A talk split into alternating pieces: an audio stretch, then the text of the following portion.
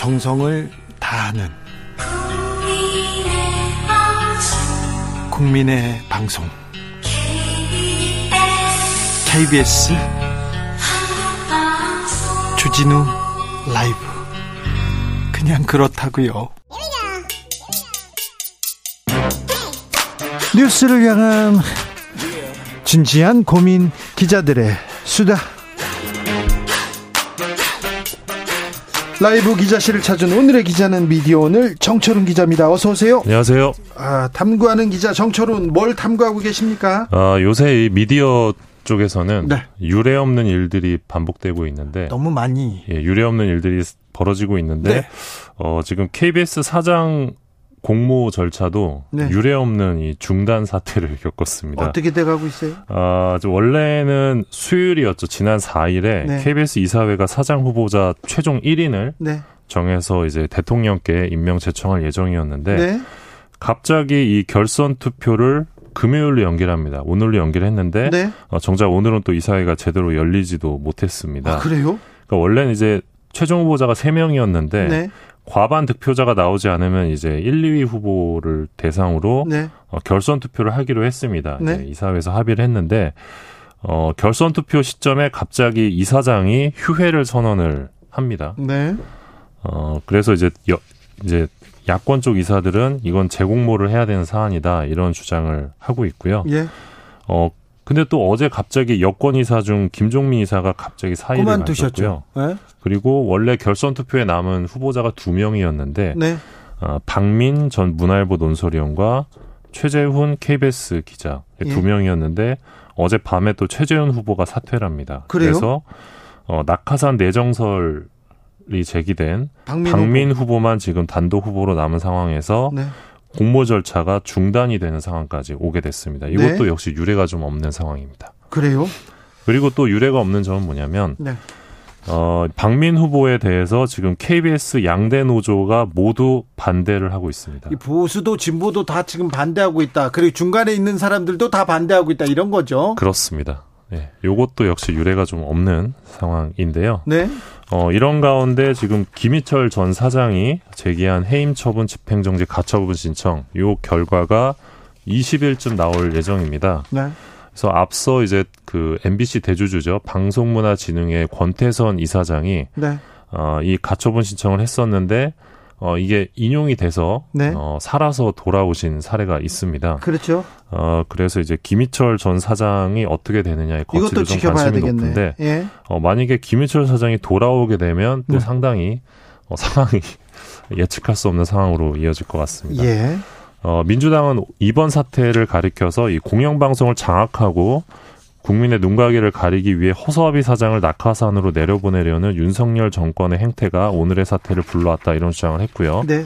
어, 국민의힘은 알량한 기득권을 염두에 둔 반목 갈등으로 이 새 사장 선임의 난항을 거듭하던 것은 어떠한 논리로도 비난을 피할 수 없다. 빨리 새 사장을 선임하라 이렇게 요구를 했습니다. 제 박민 후보자 낙하산 내정설이 제기된 박민 후보자에 대해서는 어, 양측 노조 모두 반대하고 있다 이렇게 얘기했는데 보수도 진보도 뭐 중간에 있는 사람도 제가 그렇게 표현했는데 적절치 않은 것 같습니다. 보수라고 불리거나 뭐 어, 진보라고 이렇게 지칭되기는 하지만 보수 진보는 아닌 것 같고요. 아무튼 KBS 구성원 다수가 네, 반대하고 있다. 반대하고 있다 이렇게 예, 좀 예. 바로 잡고 가겠습니다. 다음 네. 이야기는요. 어, 아시안 게임 요즘 많이 보실 텐데요. 네. 그 남자 축구 8강전에서 이 포털 사이트 다음 응원 페이지 네, 중국 네. 응원 비율이 너무 높게 나타나니까 네. 어, 약간 화제가 됐었는데 뭐 총리까지 나와가지고 범정부 기획팀 이렇게 나서서 좀 깜짝 놀랐어요. 예, 이게 뭐 정부 차원에서는 뭐 이게 선거 여론 조작으로 이어질 수 있다 이런 주장을 하고 있는데요. 이동관 방통위원장이 이 포털이 특정 세력의 여론 조작에 취약하다는 점을 재확인했다. 이게 발전되면 바로 국기문란 사태다. 이런 주장까지 했습니다. 국기문란은 좀 너무 나간 거 아닙니까? 예, 너, 너무 나간 것 같은데 지난 4일에는 김기현 국민의힘 대표도 포털의 여론 조작은 대한민국을 부정하는 국기문란이다. 이분들 국기문란 되게 좋아하시는 것 같은데 이 단어를. 그러니까요. 근데 자, 이 내용이 뭡니까? 정확히 좀 따져봅시다. 예, 일단 카카오가 내놓은 자료에 따르면 네. 이, 이 당시 확인된 IP가 만들어낸 총 클릭 응원 수가 2,294만 건입니다. 네. 이 중에 해외 IP 비중이 1993만 건 86.9%였습니다. 네. 그러니까 되게 이례적인 이상해요. 상황, 이상한, 이상한 건 맞아. 맞아요. 네. 이상한 건 맞는데 해외 IP 응원수를 분석한 결과 두 개의 IP가 해외 IP 전체 클릭의 99.8%였습니다. 자, 두, 개- 두 개의 IP에서 두 개의 주소를 가진 데서 그러니까 두 개의 그 이메일 주소에서 계속 눌렀다는 거 아니에요? 그러니까 쉽게 그죠? 말하면 네. 두 명이 장난쳤다. 그렇죠. 쉽게 말하면 네. 그렇게 보면 되는데 예? 이게 로그인을 안 해도 되는 거기 때문에 중복 투표를 과도하게 했던 거예요. 그래서 네. 이두 사람이 좀 장난을 쳐서 그 중복 투표를 막지도 않았어요. 예, 네. 그러니까 계속 뭔가 클릭을 하거나 했겠죠. 너, 너 니네 한국 응원하면 거기 중복해. 중국 응원하면 응- 중복해. 어떤 그, 어떤 사람이에요? 두 개의 IP가 지금 중국을 계속 두는 예, 거예요. 예, 그렇죠. 그래서 지금 카카오가 경찰 수사를 의뢰할 예정인데 네. 어, 어떻게 보면 이건 해프닝일 수도 있는데 정부 여당은 이번 사안을 선거 여론 조작과 연결을 짓고 있습니다. 아니 축구 응원하고 선거 여론 조작하고 어떻게 지금 된다는 거예요? 그러니까 이게 좀 제가 볼 때는 좀 무리한 주장인데 네. 왜냐하면 어 이 응원 서비스의 경우는 앞서 말씀드렸듯이 비로그인 참여 방식입니다. 그래서 중복 투표가 가능한데 어 일단 레, 네이버는 이 이것도 로그인 기반이었고요. 예. 그리고 보통 여론 조작을 한다라고 하면 결국 댓글을 조작하는 거거든요. 네. 뉴스 댓글. 근데 네. 이 양대 포털의 뉴스 댓글은 이 본인 확인을 전제로 한 로그인 기반입니다. 예. 그리고 양대 포털 모두 하루 댓글 작성 수가 한 계정당 20회로 제한이 되고 있고요. 네. 또 드루킹 사태 이후에 댓글에서 매크로와 같은 자동화 프로그램을 통한 조작 시도가 벌어진다. 그러면 이를 방지하는 차단 기술도 지금 나와 있는 상황입니다. 댓글도 요새는 좀 안 보여요. 예, 다음의 경우는 이제 24시간이 지나면 댓글이 모두 삭제되는 방식으로 바뀌었습니다. 아니 그런데 이 중복 투표를 가지고 이걸 가지고 문제 삼는다고요? 그래서 이거 좀 너무 과도한 주장인 것 같고 네. 이걸 가지고 국기문란까지 주장하는 거는 예 뭔가 포털을 좀 관리하겠다라는 또 다른 의도가 있는 발언 아닌가 해석이 되고요. 네. 그리고 이거 관련해서 또 언급이 된게 네. 올해 대통령실이 진행했던 국민제안 홈페이지 네. 이 공영방송 수신료 징수 방식 의견 수렴 과정에서도 이 남자 축구 8강전처럼 중복 추천과 중복 의견 게시가 가능했습니다. 네. 어, 당시 대통령실에서 동일인의 찬반 의견 중복 게재, 여러 로그인을 통한 중복 투표가 가능하다는 점을 인정했었는데 조작 가능성은 인정하지 않았었거든요. 예. 근데 사실 이 경우랑 이 경우랑 그때 저 경우가 네. 똑같은데요? 국민들 입장에서 볼 때는 비슷해요. 예, 비슷해. 비슷할 수 있거든요. 당시 이제 똑같지는 않아도 비슷해요. 당시 그 결과를 보면 네. 96%가 수신료 분리 징수에 찬성한다 이런 결과가 나왔었고 그걸 가지고 지금 방송법 시행령까지 고쳤는데 어 이런 게 진짜 내로남불 아니냐 뭐 이런 지적도 있습니다. 아, 국기문란을 이런 이렇게 자주 언급하다니. 아니 국기를 잘 지키든가요. 왜 이렇게 좀 어, 뭐 하고 계시는지. 네. 참 국기문란 사건이 자주 일어납니다. 네. 다음 이야기는요? 한국언론진흥재단이 최근 발행한 디지털 뉴스 리포트 보고서를 보니까요. 네. 한국 응답자의 53%가 유튜브를 통해 뉴스를 주로 이용하는 것으로 나타났습니다. 유튜브를 통해 뉴스를 봅니다. 한국 사람들은 예. 대다수가 이거 예. 굉장히 굉장히 중요한 포인트인데요. 중요하고 지금 좀 위험할 수도 있어요. 예, 이 이번 수치는 작년 같은 조사에 비해 9% 포인트 증가한 수치고요. 계속 유튜브를 통해서 뉴스를 보는 사람들은 늘어난다는 거 예, 아닙니까? 그리고 이게 전 세계 조사인데 네. 46개 조사 대상국 평균 수치는 30%였습니다. 네. 이것보다 무려 23% 포인트나 높은 결과입니다. 네. 해외에서는 여전히 페이스북을 통한 뉴스 이용이 많은데 네. 아, 우리나라는 언제 어디서든 이 유튜브 재생이 끊김이 거의 없죠. 네. 그리고 데이터 요금도 큰 부담이 없는데 이런 환경들이 뒷받침되는 가운데 어, 기존의 방송 뉴스를 이제 유튜브 채널에서 클립 형태로 보고 또 관심이 있는 정치 시사 유튜브 채널을 구독하는 형태로 어, 뉴스를 상당히 지금 많이 이용하고 있다. 네. 이렇게 볼 수 있을 것 같습니다. 특히 이번 조사를 보면 진보성 진보 성향 응답자의 유튜브 뉴스 이용 비율이 2021년 43%였고 작년에는 52%였는데 올해는 62%로 눈에 띄게 증가를 했습니다. 네. 어, 물론 한국은 여전히 네이버로 뉴스를 보는 나라이기는 한데 점점 그렇습니까? 감소세입니다. 네. 어, 그래서 지금 업계에서는 젊을수록 어릴수록 또 유튜브를 통해서 많이 봐요. 예, 맞습니다. 젊은 세대의 경우는 이제 특히 유튜브 같은 SNS, 소셜 미디어를 통해서 뉴스를 많이 접하고 있는데요. 어 그래서 이제 업계에서는 내년 총선을 좌우하는 거는 어, 포털이 아니라 유튜브가 될 거다 이런 전망도 나오고 있습니다. 근데 진보 성향의 지지자들은 진보 유튜버만 보고요. 보수 성향의 보수 유튜버들은 또 보수 유튜버만 보지 않습니까? 그렇습니다. 서로 이렇게 다른 세상을 보고 있어요. 맞습니다. 같은 사안에 대해서 되게 굉장히 위험합니다. 그런데 또, 또 유튜브의 함정이 뭐냐면요. 자기 듣고 싶은 얘기, 그리고 강하게 얘기해 주는 욕설이 섞이고 사실이 아니어도 돼요. 그냥 세게 욕하면 돼. 악마라고 더 욕해주는 사람을 이렇게 찾아 듣는 경향이 있어요. 굉장히 위험한데. 위험하죠. 예. 어떤 사람이요, 어떤 정치인들 유튜브에서 얘기를 듣고 와가지고 그대로 얘기하다가 많이 좀 사실관계가 맞지 않아서 곤욕을 치르는 경우가 많습니다. 참 위험한데요. 예, 이런 가운데 이제 인터넷 정보의 진위 여부에 대해서는 이제 한국 응답자의 66%가 우려하고 있는 그러네요. 것으로 나타났는데 우려하네. 어, 이 수치도 역대 최고치라고 합니다. 네. 어, 이번 조사는 그 영국 로이터 저널리즘 연구소 의뢰로 영국 전문 조사회사 유고부가 주관을 했고요. 네. 2023년 1월부터 2월 사이 온라인으로 진행을 했습니다. 네. 공영방송 KBS의 이 무게가 어깨가 무겁습니다. 네.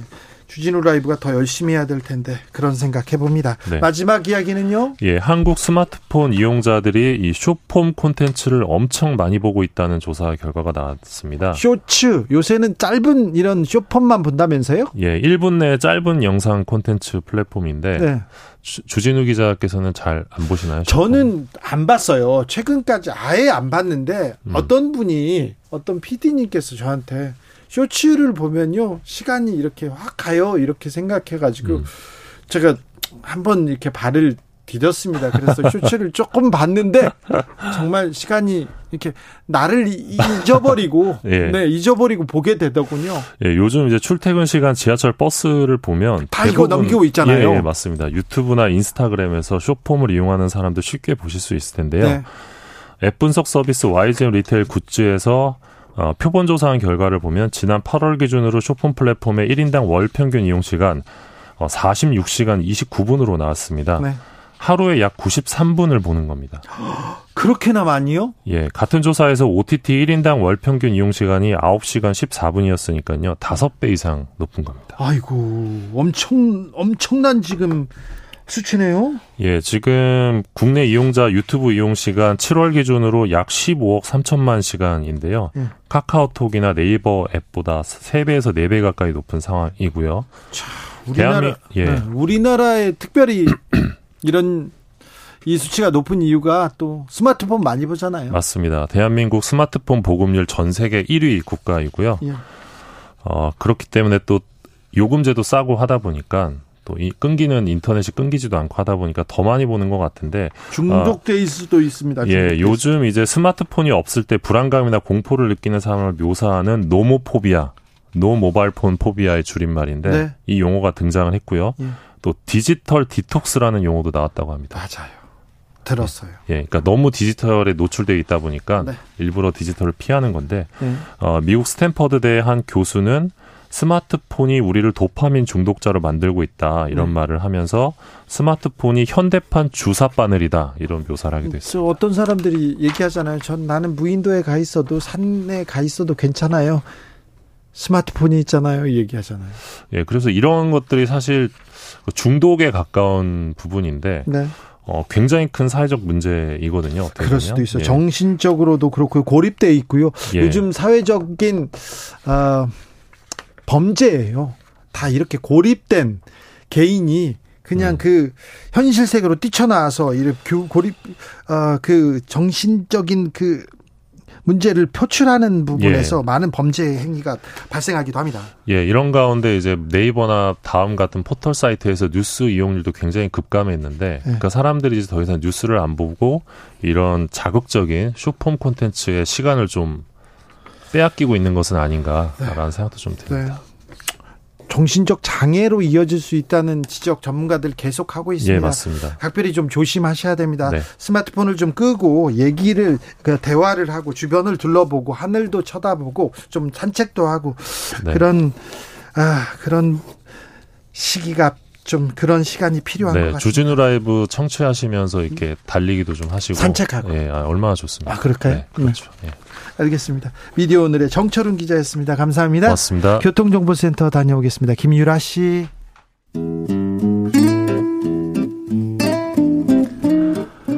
현실의 불이 꺼지고 영화의 막이 오릅니다. 영화보다 더 영화 같은 현실 시작합니다. 라이너의 시사회. 영화 전문 유튜버 라이너 어서 오세요. 네, 안녕하세요. 네. 김행 장관이 청문회 도중에 이렇게 사라졌거든요. 네. 그래서 그 청취자 여러분들하고 미씽 사라진 여자 그런 아, 얘기했어요. 네네. 서치 그 영화 나를 아. 찾아서 뭐 이런 거 있잖아요. 네네. 이런 영화 센과 치히로의 행방불명 계속 행방불명. 네 그런 얘기 좀 나눴습니다. 서치가 되게 좋은 작품입니다. 아 그렇습니까? 예. 네. 아, 뭐 생가치로야 뭐 말할 것도 없고요. 추석 극장가에 네. 사람이 안 된다면서요? 아, 뭐, 뭐, 쉽게, 한마디로 말씀드리면은 망했습니다. 왜, 왜 그래요? 어, 뭐, 여러 가지 이유가 있을 것 같은데요. 네.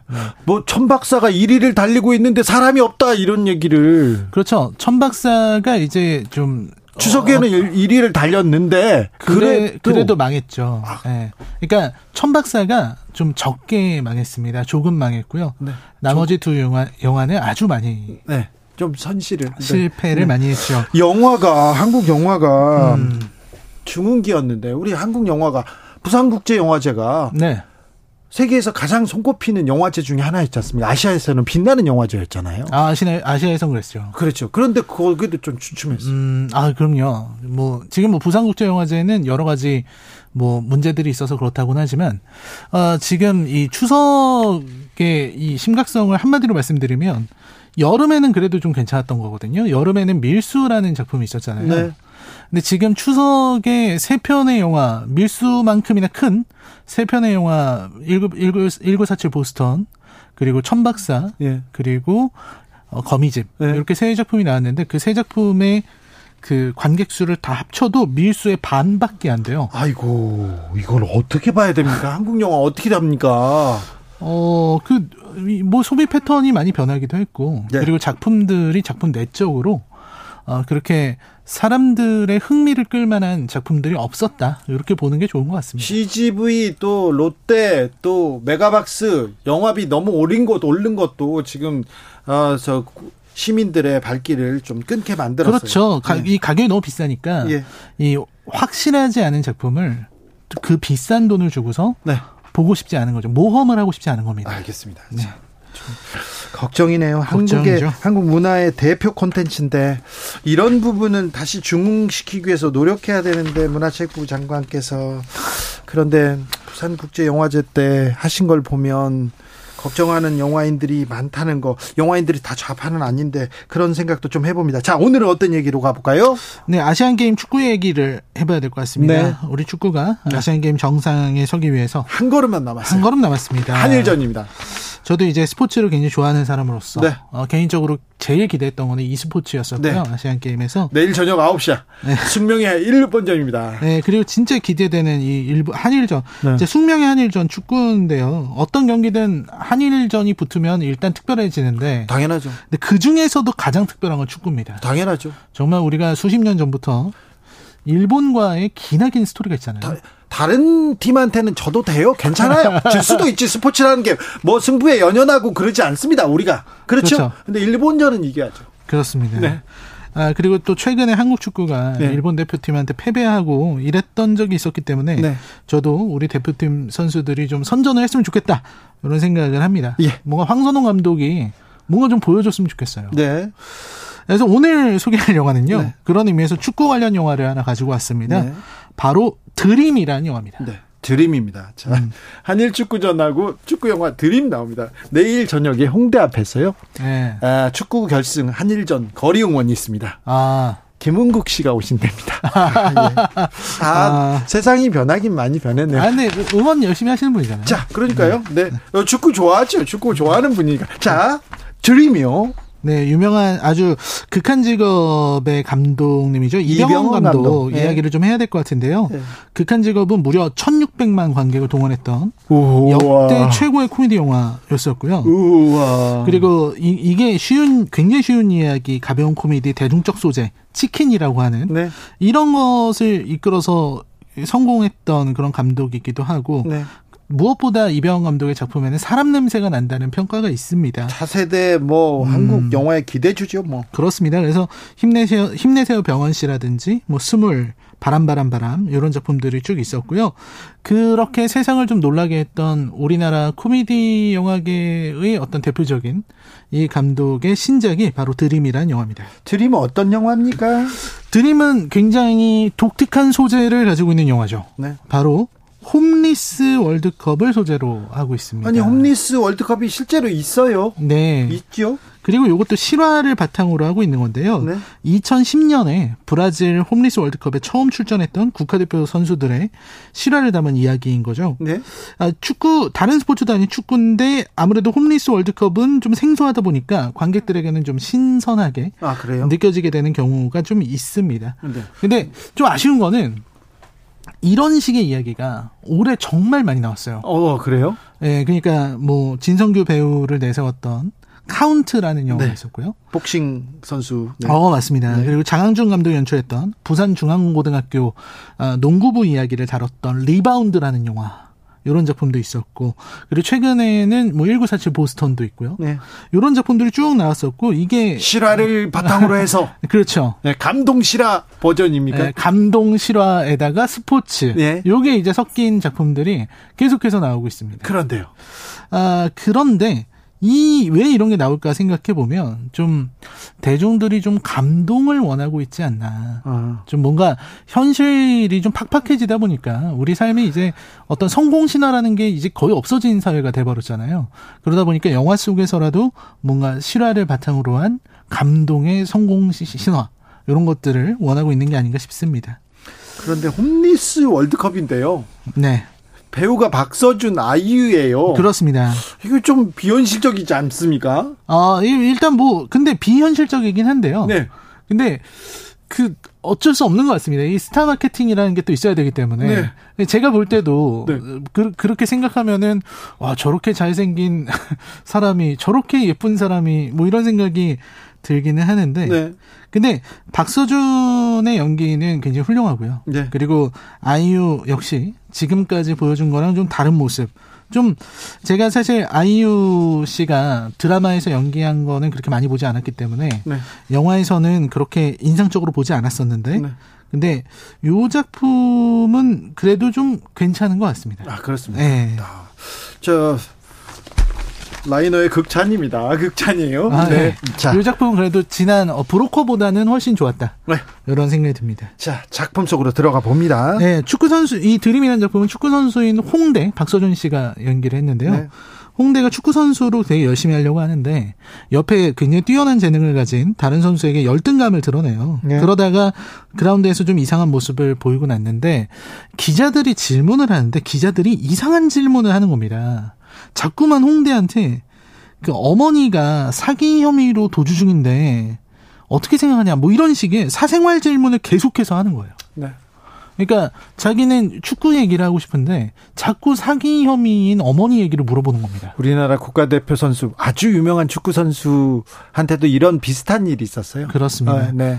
그래서- 어머니 도박빈 얘기를 하던 음. 사람이 있었어요. 네. 이 도박빈 얘기를 이 도주 중인 얘기를 사기 혐의 얘기를 하니까 그 홍대가 격분해서 네. 기자를 폭행합니다. 홍대는 지금 홍, 홍대 앞에 거기가 아니라 이름입니다. 홍대. 홍대입니다. 네. 아, 폭행하는데 어떻게 폭행하는 거냐면 이제 눈을 찌른 거죠.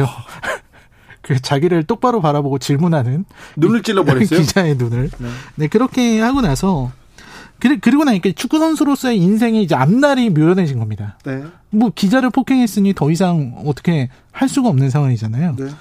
그때 이제 소속사에서 홍대에게 연예인 활동을 하자. 너 잘생겼으니까. 네. 그렇게 권하면서 근데 지금 이 폭행 사건 때문에 이미지를 한번 깨끗하게 만들어야 된다. 네. 그래서 홈리스 월드컵 감독을 하자는 겁니다. 아, 예. 어, 네. 네. 일종의 재능 기부를 하자는 네. 거죠. 그리고 거기에서 이제 다큐멘터리 PD, 이 홈리스 월드컵에 대해서 만들려고 하는 소민을 만나게 됩니다. 아. 아. 이유가 연기한. 네. 그리고 이제 소민은 굉장히 현실에 찌들어 있는 다큐멘터리 연출자. 네. 방송국 PD. 네. 요, 요건 거죠. 소민 PD. 네. 네. 소민 이- 이름이요? PD 이름입니다. 주진우 라이브 PD 이름도 아, 네. 소민 그렇습니까? PD입니다. 네, 그래서 결국 여기서 이제 홈리스 월드컵 선수들을 만나게 되는데 뭐 예. 당연하겠지만 선수들이 제각기 다 사연이 있고요. 네. 뭐 당연히 빠질 수 없는 뭐 IMF 전에 잘 나가던 아저씨 얘기, 예. 해외로 아내와 딸을 보낸 아저씨 얘기 이런 사연 있는 사람들 얘기가 쭉 나오고 그들이 함께 국가대표 경기에 나아가게 되고 거기에서 홍대는 축구에 대한 열정을 새롭게 바라보게 되고 네. 소민의 경우는 이제 다큐멘터리의 의미에 대해서 다시 한번 생각해 보게 된다. 이런 이야기가 펼쳐지는 겁니다. 네. 자, 드림. 자, 아이유가 나왔어요. 네. 아이유가 나오면 뭐 그냥 자다도 자다도 그냥 다 보겠다는 사람도 있어요. 나이 아저씨 팬들은 정말 많고요. 그런데 흥행과 또뭐 음. 흥단의 또 평가도 그렇게 높진 않았죠. 네, 뭐 그렇게 높지는 않았습니다. 물론 물론 아이유가 연기한 소민의 대사들이 현실을 반영한 부분들이 있고 네. 그리고 뭐 무난하게 볼만한 작품이라는 평가는 있는데요. 네. 네, 이병헌 감독의 전작들처럼 뭔가 뚜렷한 부분은 없었고 네. 후반으로 갈수록 특히 이제 최후반부가 네. 굉장히 이 영화에서 약점이라는 평가가 아주 많습니다. 약점이요? 네, 굉장히 안 좋다. 네. 오, 네. 오, 어떤 부분을 후반에 가면은 네. 이 주인공의 이야기가 실종되게 되고요. 네. 그리고 너무 지나치게 예. 심파에 기댄다든지. 아하. 아, 뭐 아무튼 보시면은 이해할 수 있는 그런 아주 안 좋은 부분들이 있습니다. 네. 근데 어쨌든 이 구조도 뻔하죠. 쿨러닝이라고 하는 옛날 영화 기억하실 텐데요. 네, 최고의 스포츠 영화입니다. 전 제가 뽑은. 네, 그 영화의 반복입니다. 예. 네, 대부분의 영화들이 예. 쿨러닝의 구조에서 벗어나지를 못해요. 예. 대신 이제 따뜻함을 남기려고 한 거죠. 네. 그래서 이 따뜻한 감동이 있는 영화가 필요하거나 혹은 뭐 박서준이나 아이유의 팬이시라면 네. 볼만한 영화 딱 그 정도긴 한데요. 네. 하지만 실화의 에너지는 있습니다. 히- 실화의 힘은 남아 있습니다. 네.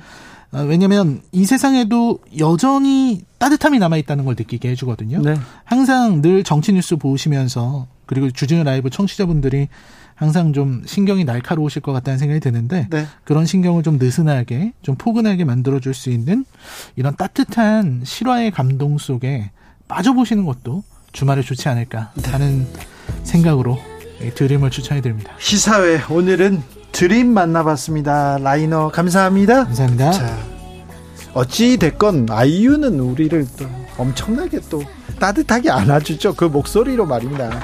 자, 드라마 드림하이에서 아이유가 불렀습니다. Someday 들으면서 저는 여기서 인사드릴게요. 저는 내일 오후 5시 5분에 주진우 라이브 스페셜로 돌아오겠습니다. 내일 여의도에서 세계 불꽃 축제가 있습니다. 여의도 용산 이 주위로 오시는 분들 조심하셔야 되고 교통 상황 먼저 체크하셔야 됩니다. KBS 일라디오 들으면요 자세하게 좀 알려드리도록 노력하겠습니다. 아, 지금까지 주진우였습니다.